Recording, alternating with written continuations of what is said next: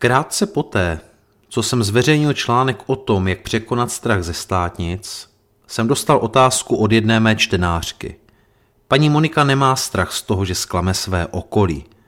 Řeší, jak překonat strach z vlastního selhání u státnic. Doslova mi napsala Dobrý den, Pavle. Dovolím se reagovat na váš článek Strach ze státnic.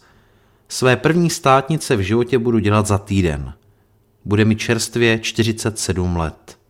Jsem studentkou kombinovaného studia oboru učitelství pro první stupeň. Do školství jsem nastoupila před sedmi lety s nadějí, že si splním svůj dětský sen a bude ze mě po všech těch ekonomických a obchodních činnostech ta učitelka, na kterou jsem si jako malá ráda hrála. Omyl.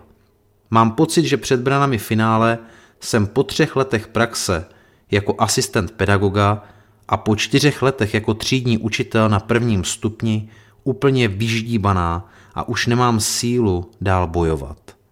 Byrokracie, nesmyslná nařízení, rodiče, žáci, inkluze a hlavně blížící se inspekce a neustálá tvorba papíru na papíry mi sebrala veškerou sílu na cokoliv dalšího.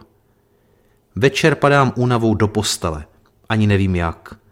A teď poraďte, jak se v tomhle světě mám naučit nesmyslné poučky a definice, které jsou na míle daleko vzdálené od běžné praxe.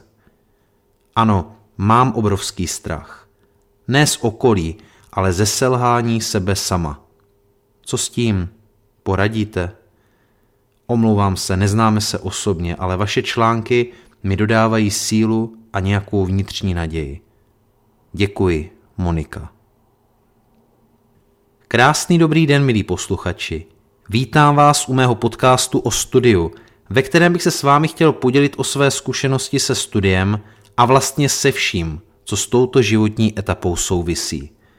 Jmenuji se Pavel Semerát, jsem vysokoškolský učitel a bloger a pomáhám studentům překonávat překážky během studia. Předtím, než začneme, rád bych vás pozval na moje školení Jak obhájit diplomku, které je pro ty z vás, kteří se právě připravujete na obhajobu. Předám vám své zkušenosti s obhajobami závěrečných prací, poradím vám, čemu se při obhajobě vyhnout a na co naopak nezapomenout, ukážu vám, jak připravit prezentaci, abyste mohli prezentovat s větším klidem. Více informací najdete na mém blogu taťulda.cz. Těším se na vás. No a my se pojďme podívat na to, co jsem Monice poradil. Dobrý den, Moniko. Vážím si důvěry, se kterou jste mi napsala váš příběh. Rád vám odpovím. Má odpověď však nezáleží na tom, jestli vás znám nebo ne.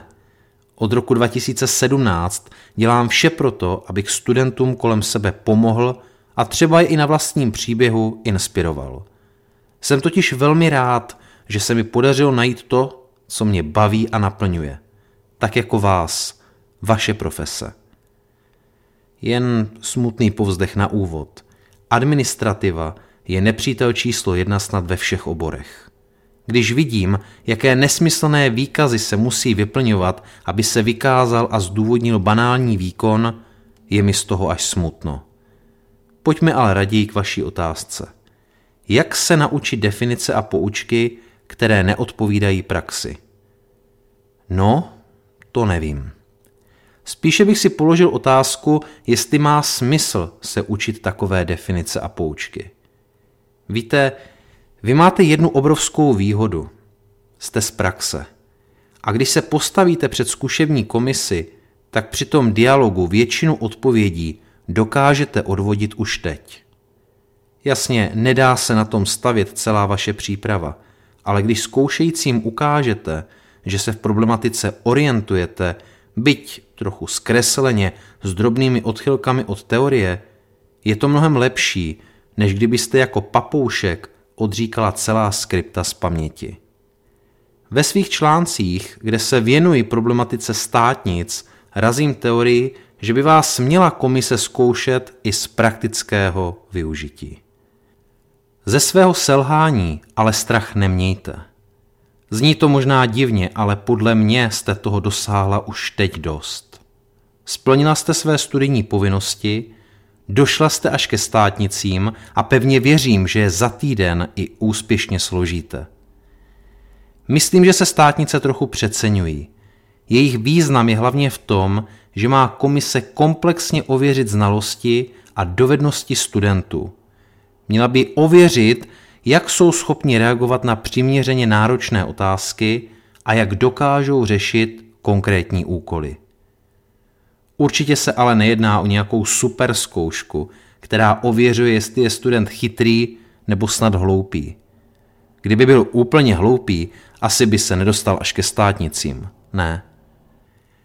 Obrovský vliv hraje u zkoušek nervozita, strach, ale i štěstí na otázky a na rozpoložení a složení komise. Když člověk dostane subjektivně těžkou otázku, může se dostat do úzkých a v horším případě i neuspět. Když mu ale otázka sedne, je výsledek úplně jiný. Proto vám poradím jednu věc. Berte státnice jako společenskou událost. Jako událost, kde se setkávají učitelé, tedy mistři, se svými studenty, následovníky, při společném rokování. Je to těžké, já vím. Věřím ale, že vám to pomůže pohlédnout na státnice z jiného úhlu a že vám to i pomůže překonat strach z vlastního selhání u státnic. A i kdyby to přece jen, nevím proč, nevyšlo, je to jen poločas. Nebyla by to žádná životní tragédie, protože státnice můžete složit klidně i na druhý pokus. Přeji vám hodně úspěchu u státnic i v profesním životě. To je z dnešního dílu všechno. Pokud vám to, co dělám, dává smysl a třeba jsem vás i něčím inspiroval, nebojte se můj podcast sdílet s vašimi přáteli a spolužáky. Podcast o studiu najdete nejen na mém blogu taťulda.cz, ale můžete ho také odebírat na Spotify, v Apple podcastech, v Google podcastech a samozřejmě na YouTube.